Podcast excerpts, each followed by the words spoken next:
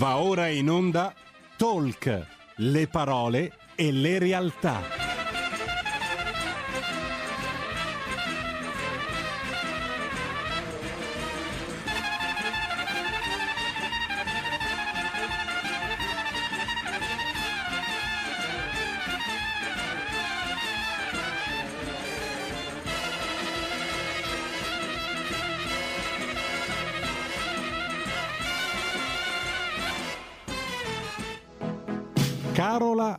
Rossi conduce Gentili per scelta, liberi di star bene.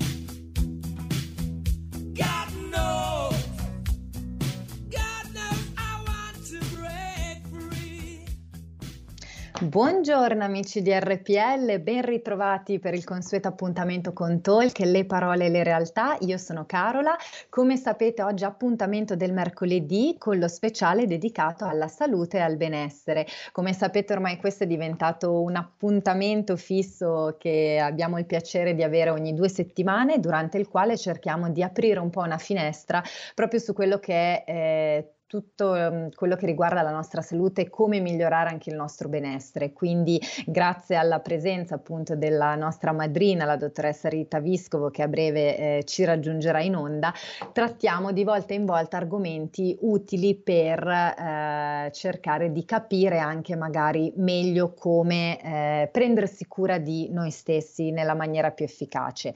Credo che soprattutto in un periodo come questo, purtroppo alla luce anche della nuova ondata, ondate della situazione anche sanitaria che tutti noi stiamo, ahimè, rivivendo in questi giorni, credo sia fondamentale cercare da una parte anche di avere il parere, il confronto di chi tutti i giorni lavora eh, nel settore e che ci può quindi dare anche una mano, un parere per cercare di eh, adottare i, quelli che possono essere dei, dei consigli o dei suggerimenti che possono aiutarci anche a stare meglio.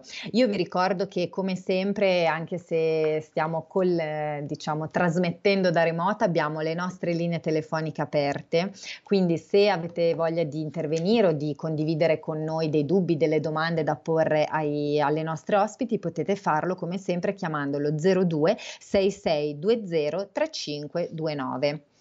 Io nel frattempo chiedo conferma anche al mio collega Roberto che ringrazio come sempre per eh, la collaborazione, sono la nostra parte tecnica che ci aiuta insomma a mantenere vivo il tutto e a trasmettere serenamente. Chiedo conferma del collegamento, mi conferma che abbiamo in linea quindi anche la dottoressa Rita Viscovo, quindi io do subito il benvenuto alla dottoressa appunto Rita Viscovo. Buongiorno dottoressa, ben ritrovata.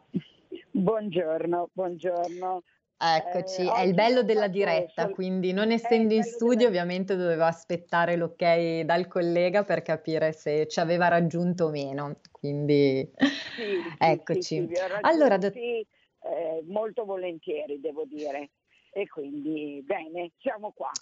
Bene, bene, non so se ha sentito appunto come dicevi in apertura, soprattutto in questo periodo credo che questa piccola finestra che apriamo proprio sull'argomento salute e benessere eh, possa assumere davvero anche un'importanza particolare perché credo che insomma sia importante per tutti noi poter avere uno spazio anche un po' aperto all'interno del quale potersi confrontare con professionisti come lei che possono appunto mettere a fattor comune la uh, propria esperienza e soprattutto aiutarci magari a comprendere comprendere anche meglio eh, alcune situazioni o come anche eh, migliorare magari il nostro stato di benessere. Oggi in particolare, dottoressa, infatti so che eh, tratteremo degli argomenti molto importanti. Nella seconda parte poi ci raggiungerà anche una, una sua collega, una sua collaboratrice, la dottoressa Simona Marretta, con la quale affronteremo tutto un tema di prevenzione e eh, nutrizione in, in senso lato, sì. mentre con lei affrontiamo un altro tipo di argomento, ovvero parliamo di malattie autoimmuni e di medicina rigenerativa, corretto dottoressa? Sì, sì, sì, proprio così. Eh, le eh, patologie autoimmuni che sembrano una parolaccia un po' grossa, in realtà sono delle problematiche di mh, alterata risposta da parte del sistema immunitario nei confronti dell'organismo stesso. Le ecco. più classiche e le più caratteristiche sono mm-hmm. per esempio quelle legate alla tiroide, per Perfetto. cui le tiroiditi come la tiroidite d'Hashimoto, eccetera, si eh, manifestano spesso con, eh, accompagnando le problematiche e le eh, alterazioni tiroidee valutabili anche da un punto di vista immunolo- eh, ematologico ad alterazione a carico del sistema immunitario e anche a, eh, ad alterazioni a carico dei capelli e delle problematiche cutanee. Ecco. ecco, prima di approfondire questo, guardi, le faccio proprio la, una domanda molto, molto semplice. Quali sono le principali malattie autoimmuni? Perché appunto, come ha detto lei, eh, dietro questa parola anche un po' difficile magari da comprendere, si nascondono appunto delle, delle malattie che magari molti di noi fanno fatica anche a, a, diagnosticare perché so che non è sempre così immediata eh, la diagnosi. Quindi ci vuole dare un po' una panoramica su questo prima di entrare nello specifico in modo da avere un po' più chiaro il quadro? Quindi quali possono essere mm, in primis le, le principali? Esempi, ovviamente, perché poi ogni apparato può avere delle proprie manifestazioni, ma eh, diciamo che sostanzialmente per dare due grossi eh, esempi possiamo parlare di patologie legate all'apparato osteoarticolare e soprattutto in ambito reumatologico, per uh-huh. cui il primo approccio sovente quando si, del, la, la, quando si ha la presenza di problematiche autoimmuni un po' più generali, quindi la presenza di anticorpi antinucleo, eh, si pensa di andare ad approfondire le problematiche appunto osteoarticolari, prima magari attraverso degli esami eh, un pochino più eh, specifici appunto nei confronti di muscoli, ossa e quant'altro. E poi eh, gli anticorpi eh, nei confronti di patologie anche delle colla- collagenopatie o connettivopatie, come ad esempio la sindrome di Siogren che si presenta con ridotta salivazione eh, e sempre manifestazioni spesso di tipo autoimmune. Oppure la presenza di, la, la, di patologie cutanee eh, con esiti cicatriziali importanti sia a livello della cute come appunto sono il LED, il lupus eritematoso discoide o appunto a carico o in sinergia a carico del cuoio capelluto sempre con il LED o altre manifestazioni eh, di tipo cutaneo eh, come appunto possono essere sempre esiti che portano ad esiti cicatriziali come il lichen che può colpire sia la zona del viso, la zona del corpo, sia a livello appunto del cuoio capelluto, localizzato in regione soprattutto frontale e temporoparietale, mentre altre, eh, in altri casi appunto con eh, manifestazioni anche di tipo infiammatorio. Io mm. eh, mi interesso da un po' di tempo, da un po' di anni con il mio collega di affrontare questo problema come al solito cercando di valutare il paziente nel suo insieme e quindi mm. sia con dei test preventivi del DNA sia anche sia a livello cutaneo, ne avevamo già parlato anche con il dottor Garoia e ne riprenderemo, sì. questo, e riprenderemo questo discorso insieme per approfondirlo meglio, sia appunto mm. con la dottoressa Marretta per quanto riguarda la ricerca anche di tipo nutrizionale e non solo, e poi anche andando ad affrontare con il test del microbiota quelli che sono i, ehm, i ceppi eh, patologici o non equilibrio a livello sia intestinale sia a livello cutaneo sia a livello vaginale. Questo perché?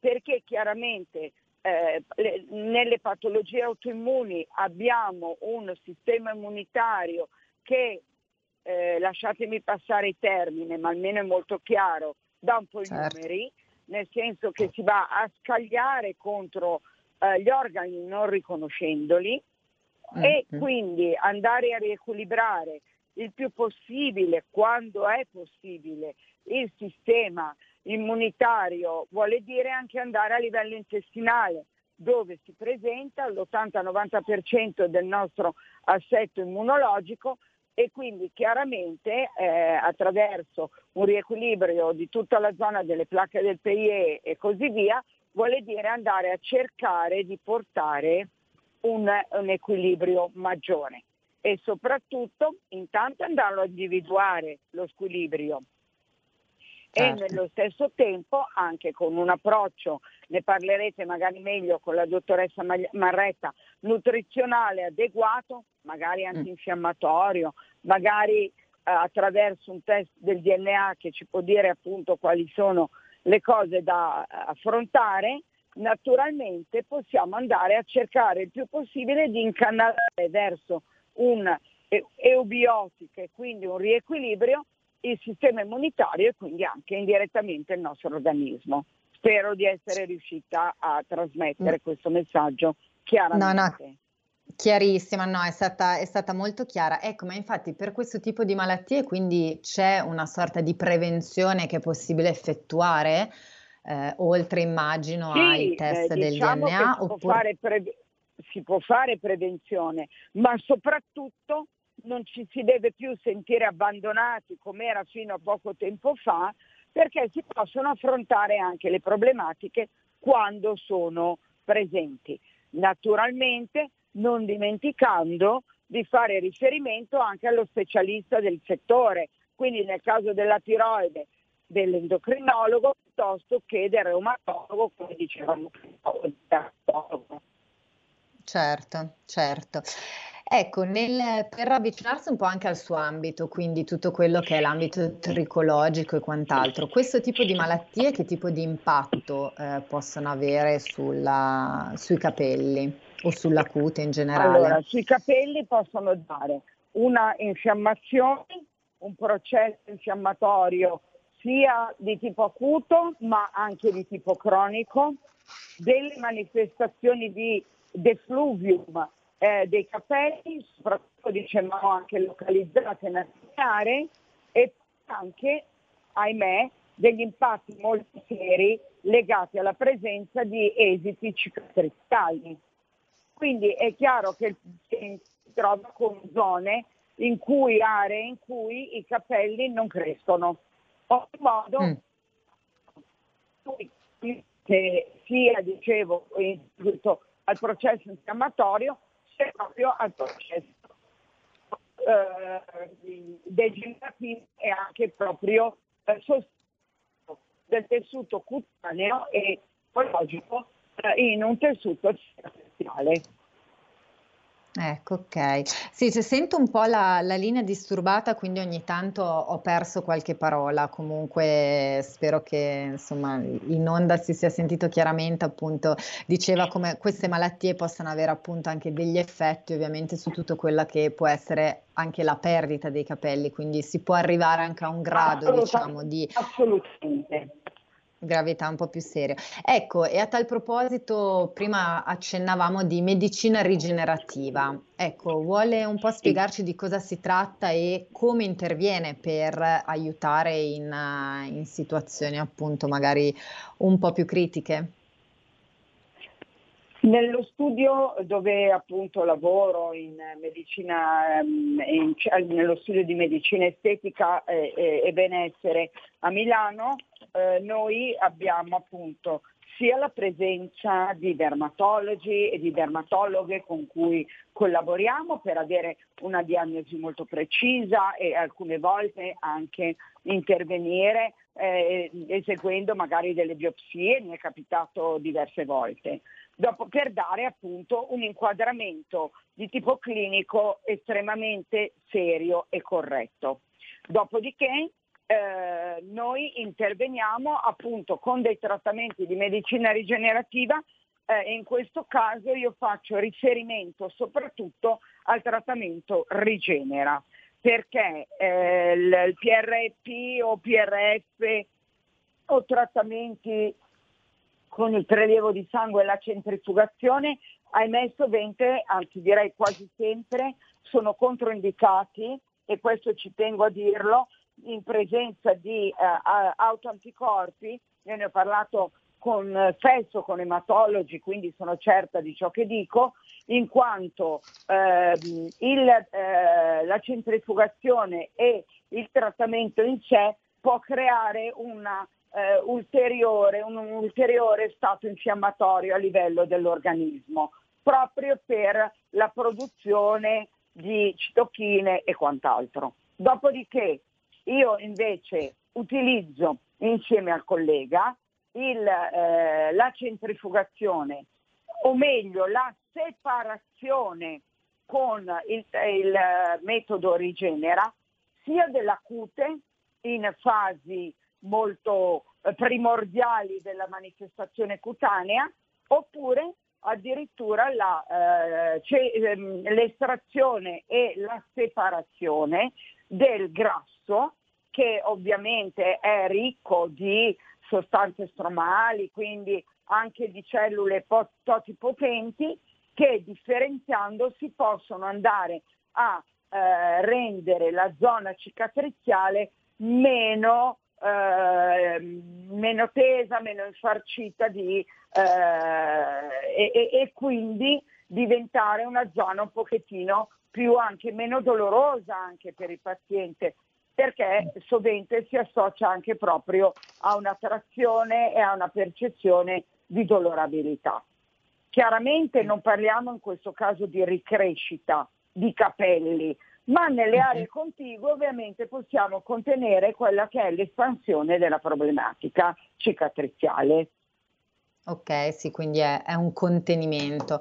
Ecco, quindi sì, un diciamo... contenimento però importante, eh, perché Ass- eh, eh, chiaramente avere una cute più elastica, eh, meno eh, infiammata, ha portato a dei grossi risultati. C'è una mia paziente con cui ho un ottimo rapporto da tanti punti di vista affettivo, anche insomma, eh, sociale e così via. Con lei abbiamo fatto un lavoro meraviglioso perché lei non ha proprio avuto nell'arco dei, di tre anni oramai che io la seguo, 3-4 anni, non ha avuto assolutamente un peggioramento o una recrudescenza e anche tutti i momenti estivi, per esempio, in cui la sudorazione, il sole, che chiaramente va tenuto molto lontano da queste patologie, però comunque la luce c'è, quindi non possiamo farne a meno, eh, ha certo. editato, dicevo, ehm, l'intervento con questo eh, Regenera, con eh, appunto eh, il tessuto adiposo, la recrudescenza e il peggioramento della situazione. Certo, e quindi sì, sì, questo è, è fondamentale.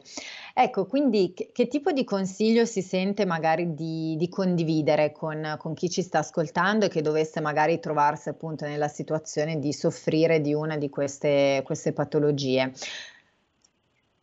Eh, allora, sicuramente eh, cercare di intervenire eh, nel modo più rapido possibile, in modo tale che anche eh, la cute e il capello non abbiano già subito un danno importante.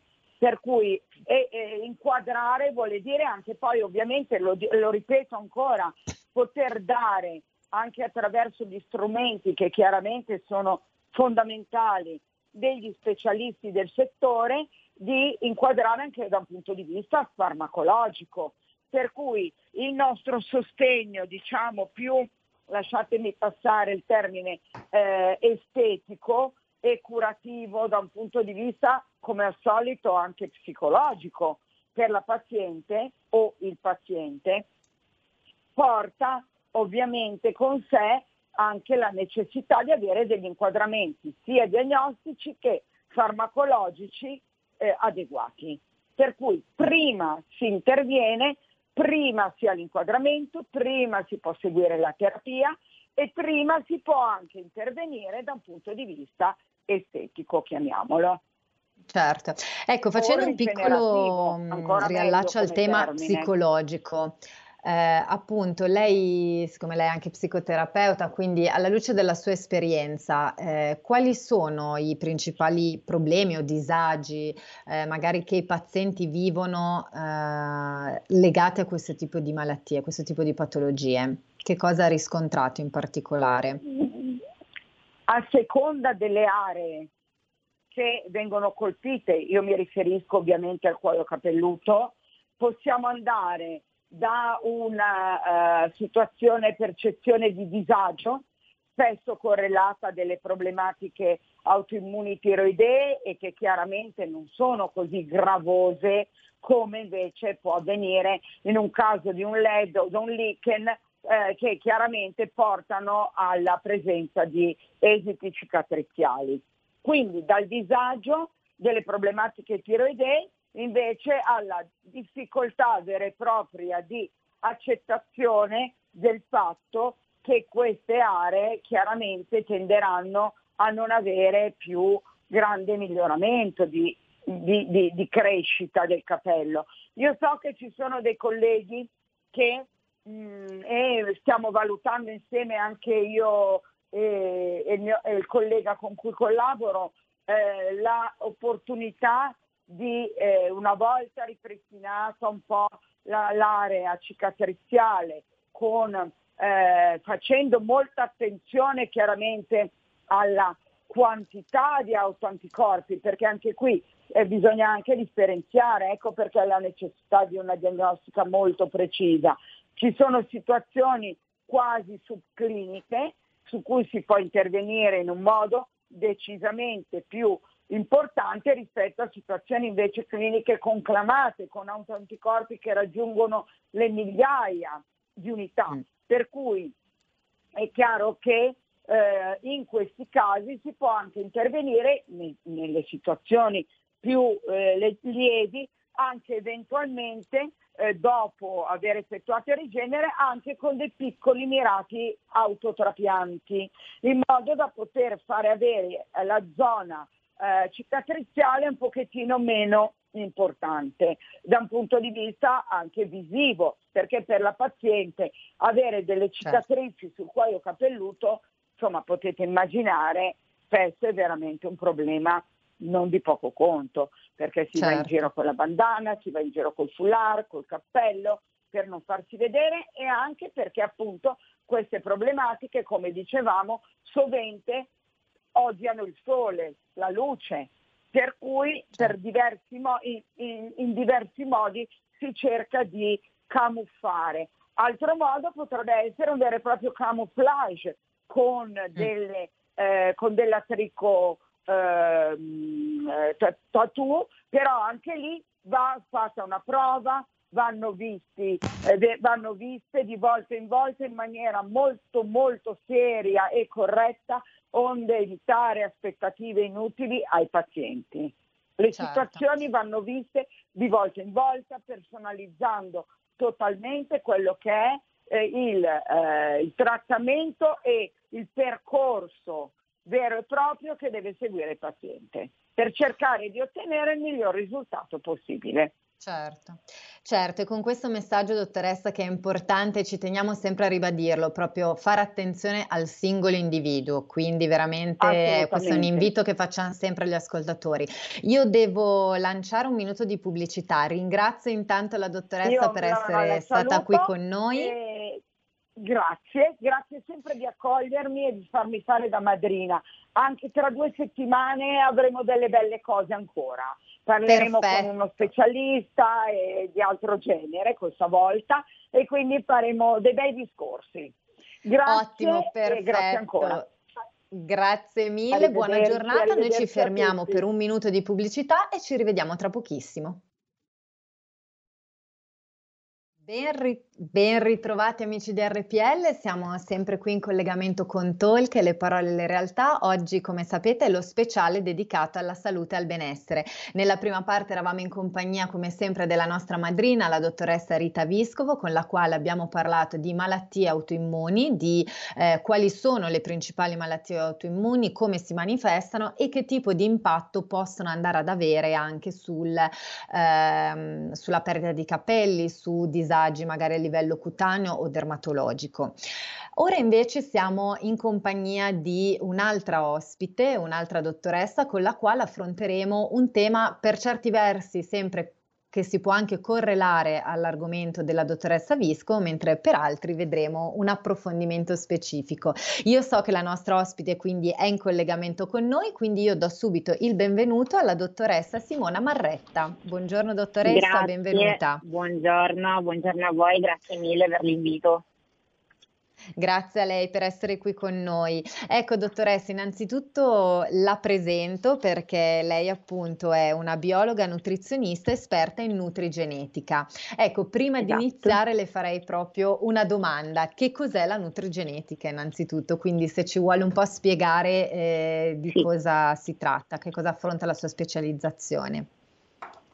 Allora, la nutrigenetica, come vi dice la parola stessa, è la combinazione della genetica e della nutrizione. Quindi cosa significa? Noi andiamo a studiare come le nostre caratteristiche genetiche possono influenzare la diversa capacità che noi abbiamo di metabolizzare e assorbire gli alimenti.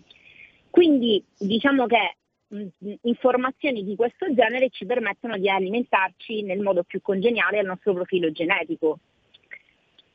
Quindi eh, questo diciamo, è quello di cui si occupa la nutrigenetica. Come facciamo tutto questo? Attraverso l'utilizzo di test genetici appunto. Andiamo a studiare se i geni che sono coinvolti nei metabolismi che noi stiamo studiando funzionano bene oppure presentano delle mutazioni. Per cui se presentano delle mutazioni significa che la proteina che questi geni producono non funziona bene e quindi all'interno del nostro organismo non andrà a svolgere la sua funzione originaria. Nel caso appunto degli certo. alimenti eh, andiamo a vedere, andiamo a valutare i geni che sono coinvolti nella metabolizzazione di, di determinati classi alimentari. Poi ditemi voi se devo scendere in qualche particolare o Ottimo. Non, non no, no, no, adesso, adesso sì, le, le, faccio io un po' di domande, no, però era, era doveroso dare il quadro per spiegare appunto di, di, che cosa, di, che cosa, si occupa. Anche perché tra l'altro già nella prima parte con la dottoressa Rita Viscova abbiamo parlato appunto dell'importanza di riuscire a fare anche uno studio ad hoc sul singolo paziente, sì. proprio perché ogni individuo è diverso e quindi è esatto. fondamentale esatto. anche per riuscire a trovare trovare eh, la giusta terapia, il giusto trattamento da esatto. eh, sottoporre al paziente, eh, capire nello specifico quali sono i disturbi o i potenziali disturbi esatto. verso i quali potrebbe andare incontro Infatti, il paziente. Infatti i test genetici servono proprio a questo, nel valorizzare l'individualità di ognuno di noi. Tutti abbiamo eh, ognuno di noi ha un DNA differente che ci caratterizza la nostra impronta digitale, per cui diciamo che conoscerci dal profondo ci permette poi di avere un trattamento personalizzato e specifico, non uguale per tutti, certo. perché comunque il, il trattamento uguale per tutti non esiste, ognuno ha le sue esigenze, ognuno ha il suo problema, ognuno ha le sue caratteristiche. Esatto, ed è fondamentale eh, valorizzarle, insomma. Ecco, a tal proposito, le faccio anche a lei una domanda che ho fatto alla dottoressa, eh, l'importanza della prevenzione, soprattutto in un periodo anche eh, storico come quello eh, che stiamo vivendo in questo momento, è fondamentale riuscire a eh, tutelare al massimo quello che può essere lo stato di salute e di benessere del nostro organismo. Ecco, a tal proposito, per poi riallacciarsi anche alla sua specializzazione, quindi alla, alla nutrizione, all'alimentazione, quanto è importante eh, l'alimentazione nell'ambito di una corretta prevenzione? Quindi co- e come si può eh, effettuare, mantenere anche uno stile poi un regime alimentare sano? Certo, allora tantissimo importante perché l'alimento è il miglior farmaco di cui noi abbiamo a disposizione, cioè se noi curiamo dall'interno il nostro organismo riusciamo a prevenire qualsiasi tipo di infiammazione, anche perché ricollegandomi sempre al concetto di nutrigenetica e parlo anche di nutrigenomica, cioè di come gli alimenti influenzano eh, le nostre cellule, i nostri geni. Ci sono alcuni alimenti che per il nostro organismo eh, sono tossici, il che significa che a lungo andare eh, queste tossine infiammano le nostre cellule e l'infiammazione cellulare poi è alla base di qualsiasi patologia. Per cui se già siamo in presenza di una patologia a maggior ragione, con l'alimentazione noi possiamo ehm, diciamo, rendere meno fertile il terreno all'avanzamento di questa infiammazione. Quindi eh, noi grazie ad una corretta alimentazione possiamo sia prevenire uno stato infiammatorio che poi può portare a patologie, sia migliorare lo stato infiammatorio nel caso di patologie già presenti. E mi ricollego quindi alla seconda domanda che ha fatto, eh, come eh, alimentarsi in modo sano. Chiaramente ehm, diciamo, i, i, principi cardini li conosciamo tutti quanti, no? eh, le fibre, alto contenuto di fibre, quindi cereali, eh, grano saraceno, eh, orzo, eh, riso, eh, ma anche ehm, gli alimenti che contengono eh, i micronutrienti, quindi le vitamine come ad esempio frutta e verdura. È chiaro che questi sono dei consigli che come tutto deve essere preso con le pinze, nel senso non sto esortando a eh, mangiare dalla mattina alla sera frutta e verdura perché chiaramente sempre per tutto c'è un limite. È anche vero che l'eccesso di glucosio può portare ad un innalzamento eccessivo dell'insulina, quindi diciamo che farsi sempre seguire da uno specialista che bilancia in modo personale il fabbisogno di ognuno di noi è importante. In linee generali, diciamo, i consigli che posso dare sono questi, anche quella di una buona idratazione, perché chiaramente ehm, se c'è una scarsa idratazione intracellulare, che è quella che a noi interessa all'interno delle nostre cellule, a discapito diciamo, di quella extracellulare, eh, si possono avere diversi eh, problemi, ma ehm, tra cui anche il fatto che la cellula per riparare il danno di questa scarsa idratazione va a portare ad un accumulo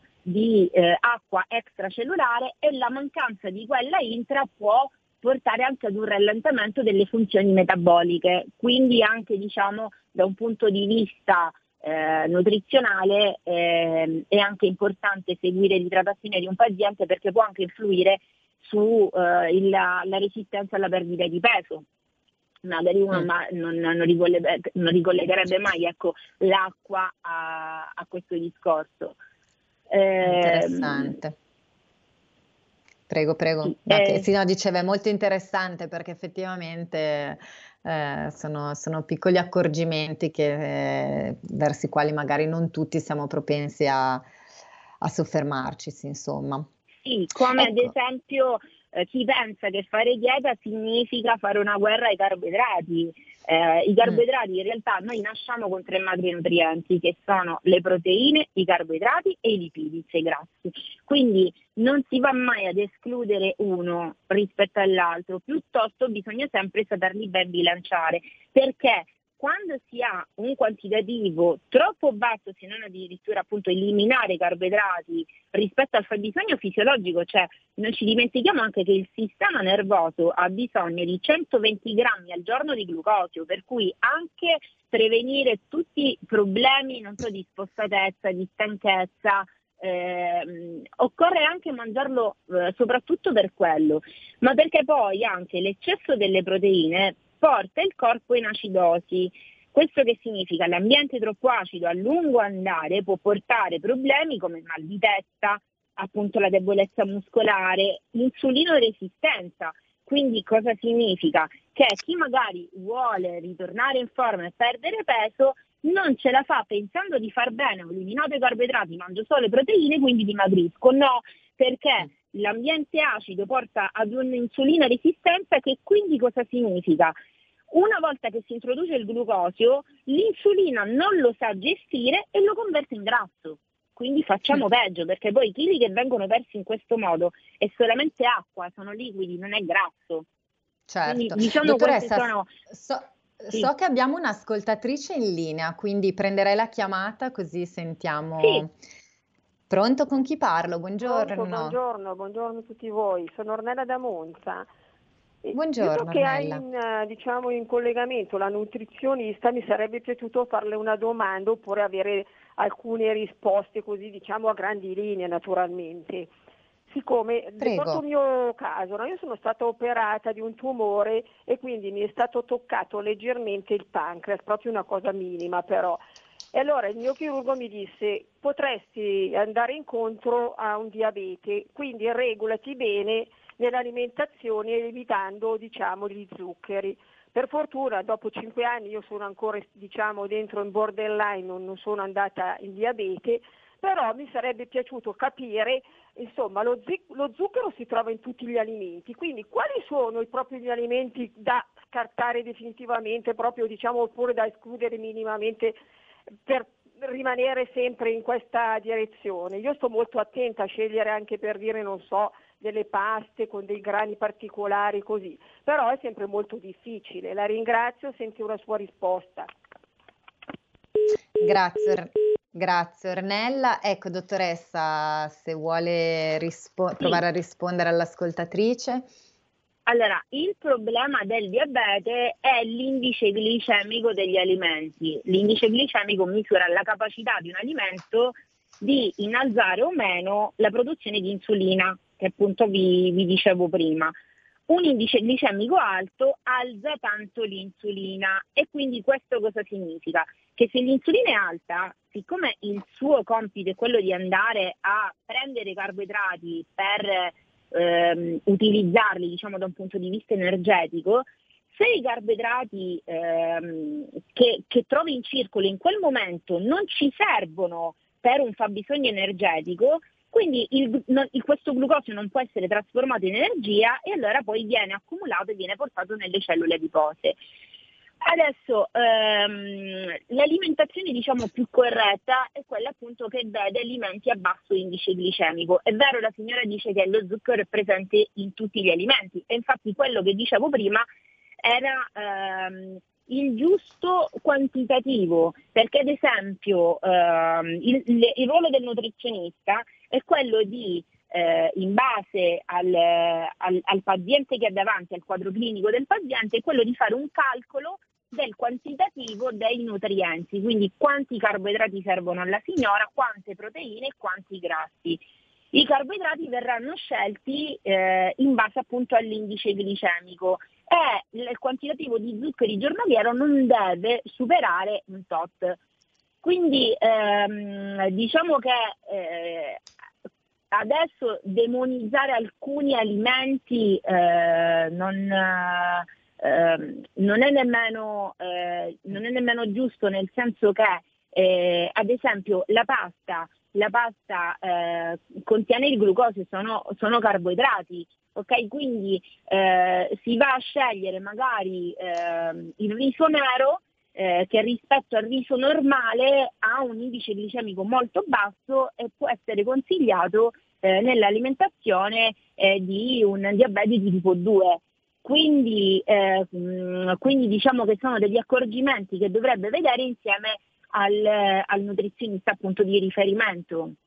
Eh, che non è eliminare, come vi ripeto, alcuni alimenti e favorirne altri, ma è saper scegliere i giusti alimenti. Certo, certo. Ecco, tornando a un'affermazione che faceva prima, ovvero ci sono degli, degli alimenti che addirittura per qualcuno di noi possono risultare tossici. Ecco, ma sì. come si può riconoscere se un alimento effettivamente mi sta eh, intossicando? Ci sono dei sintomi particolari che possiamo riconoscere? Allora, io posso riferirvi quello che i miei pazienti mi dicono. Spesso non è solamente una questione di essere in sovrappeso, perché alle volte io ho dei pazienti in normo peso, anche ragazzi che apparentemente eh, sembrano non avere alcun tipo di problema, però poi mi riferiscono di avere eh, stanchezza, di non riuscire a reggere i ritmi lavorativi, che a metà mattinata si sentono stanchi, che non dormono bene, probabilmente anche il problema dell'insonnia è correlato ad un introito troppo basso di micronutrienti come appunto le vitamine eh, e probabilmente quindi quello che sta mangiando non gli dà il giusto apporto vitaminico, per cui io consiglio sempre di fare anche degli esami del sangue specifici in modo tale da avere ehm, la, la, situazione attuale, perché il test genetico mi dà la situazione a vita, cioè tu non sei eh, predisposto a metabolizzare bene questa cosa.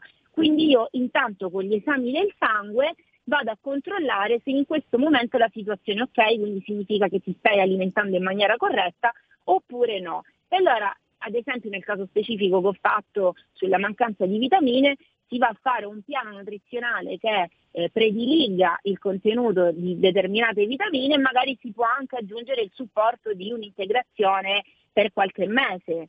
Ehm, quindi Diciamo che questi sono i disturbi più ricorrenti, oltre al gonfiore addominale, oltre all'accumulo di peso, eh, però quello che vedo maggiormente, il sintomo di intossicazione, è proprio sentirsi mm-hmm. stanchi. Ok, Ecco, questo può essere un primo campanello d'allarme da tenere in considerazione, quindi che magari... Sì, perché sicuramente quello che mangiamo, piuttosto che darci energie, ci sta levando energie mm. e quindi certo. evidentemente eh, se fa più fatica significa che quell'alimento in, in quel momento non ci sta facendo bene. Certo. Ecco, l'alimentazione diventa anche poi un'alleata preziosa proprio per combattere, come accennava anche lei prima, proprio gli stati infiammatori. Ecco, innanzitutto, che cosa si intende per infiammazione? Quindi, quando è che possiamo eh, dire che c'è un'infiammazione in corso? Allora, ehm, intanto in generale diciamo eh, l'infiammazione è una risposta difensiva del nostro organismo a degli attacchi esterni, quindi è una normale reazione del sistema immunitario, ok? Quindi diciamo che finché un, l, compare l'infiammazione non è quello il problema, il problema sorge quando questa situazione dura troppo a lungo e si cronicizza nel tempo quindi quando si succede questo, quindi si ha questa infiammazione cronica, questo va a portare ad un invecchiamento delle nostre cellule, le ossida, e quindi poi porta a eh, questa diciamo, reazione a catena dell'ossidazione di tutte le cellule e quindi può predisporre eh, terreno fertile per, per, le patologie. E questo appunto perché questa infiammazione ci ehm, eh, ci rende diciamo, eh, sempre eh, alte queste sostanze proinfiammatorie, cioè vengono rilasciate più del dovuto. Il nostro organismo è fatto in modo tale che per le sostanze infiammatorie che vengono rilasciate ne vengono rilasciate altre antinfiammatorie per cercare di bilanciare. Quando però questo bilanciamento non è possibile perché i fattori proinfiammatori sono troppo elevati rispetto a quelli antinfiammatori, allora poi appunto si innesca l'infiammazione costante che poi può predisporre alle patologie. E quindi il nostro aiuto qual è? Cercare dall'interno di introdurre anche alimenti ad attività antinfiammatoria ed ridurre invece alimenti ad, ad, uh, attività proinfiammatoria in modo tale che possiamo cercare di alleggerire questo fenomeno. E appunto, okay. come vi dicevo prima, alimenti che riducono lo stato infiammatorio sono quelli con le fibre e con i micronutrienti. Anche ad esempio l'olio d'oliva, con la sua concentrazione di grassi monoinsaturi, di vitamina E e di polifenoli, riduce la formazione di molecole proinfiammatorie. Mm. Ecco, quindi un primo passo per la prevenzione, diciamo, di questi disturbi sicuramente è quello quindi di stare attenti a che cosa mangiamo, corretto? Esattamente, sì. Mm, ok, ecco, mh, mm, parlando un po' di individuo, eh, giustamente noi ripetiamo spesso nell'ambito delle nostre trasmissioni eh, quanto sia importante in realtà andare a fare uno studio ad hoc su ogni singolo individuo. Dal suo punto di vista, a questo punto eh, chiedo anche a lei, eh, in quanto nutrizionista e biologa, perché è davvero così importante mh, concentrarsi sul singolo e non affidarsi appunto solo a consigli generici? Cioè così, visto che siamo quasi in chiusura di puntata, cerchiamo un po' di, eh, di dire quelli che sono le, i punti fondamentali eh, anche alla ecco, luce della sua come esperienza. dicevamo prima, ognuno di noi è diverso, eh, il, il, nostro DNA ci rende unico, eh, ci rende unici, eh, ognuno di noi appunto ha ehm, un'individualità eh, tale per cui eh, ognuno di noi appunto è ehm, soggetto a dei percorsi differenti, se vogliamo che questi percorsi abbiano degli effetti eh, quello che fa bene a me non fa bene a te, non fa bene all'altra persona.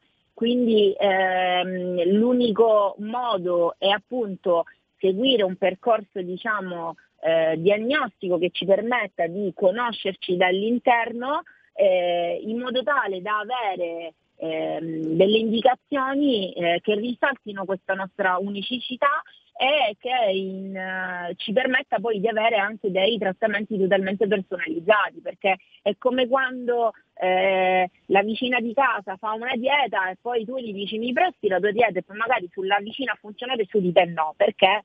Perché quello è stato bilanciato sul quadro della vicina, quindi sulle sue situazioni ehm, ematocliniche, quindi eh, la signora quanto tiene il, eh, il, colesterolo, la glicemia, il cortisolo, quindi eh, regolare anche da un punto di vista ormonale, la, la mia situazione ormonale non sarà simile alla tua, e quindi ehm, e poi con le indagini genetiche andare a vedere anche appunto eh, il tipo di metabolizzazione che noi abbiamo. Magari io sono eh, una, mh, mm, ho un'alta suscettibilità al glutine, per cui a me eh, ingerire il glutine eh, mi porta a determinati problemi, mentre alla signora no, per cui il piatto di pasta nella dieta della signora farà bene, a me no, perché invece io avrò bisogno eh, di una dieta priva di glutine, quindi prediligerò eh, il riso, il grano saraceno, eh, o qualsiasi altro alimento diciamo privo. Per cui secondo me eh, l'indagine ehm, eh, di ognuno di noi personale è importante per avere dei trattamenti che abbiano degli effetti, altrimenti se facciamo tutte le cose uguali per tutti è chiaro che ad alcuni avrà effetti ed altri no. Certo, certo, quindi al di là esatto di quelli che possono essere i consigli di, di buon senso, diciamo come dicevamo sì, prima, magari una corretta idratazione, piuttosto che è fondamentale effettivamente che ognuno di noi riesca a eh, scoprire il, il proprio piano. Sì. Eccomi. Eh, ok, eccomi. Perfetto, dottoressa, se qualche ascoltatore volesse mettersi in contatto con lei, dove può trovarla? Ci vuole lasciare qualche suo riferimento? Sì, posso lasciarvi sia il numero di cellulare che l'email, eh, in qualsiasi momento mi scrivete e mm, ci sentiamo. Eh, glielo, glielo okay. detto io? Sì, guardi, eh, sì, se vuole dettare lei il numero di telefono. Ok, 392 78 92 784 Perfetto, quindi telefono. lo ripetiamo 392 7892 784 oppure esatto. la, è anche raggiungibile via mail. Esatto. Ah, la mail, sì. eh, la mail la lascio Simona io, è Simona Marretta. Marretta. Sì. Perfetto, chiocciolagmail.com. Esatto. Ok. Perfetto, dottoressa, Perfetto. io la ringrazio tantissimo per essere stata qui con noi, per averci spiegato meglio eh, questa materia così importante come la, la, nutrizione, quindi quanto sia fondamentale prendersi cura di se stessi partendo soprattutto da quello che, che mangiamo.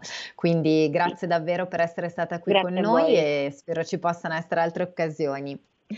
Grazie io ringrazio ovviamente. Mm, grazie, scusate c'è un po' di ritardo nell'audio, quindi ogni tanto ci, ci sovrapponiamo. Io ringrazio anche tutti gli ascoltatori per essere stati qui con noi, vi auguro una buonissima giornata e vi do appuntamento a domani con la rubrica Envisioning. Buona giornata! Avete ascoltato Gentili per scelta, liberi di star bene.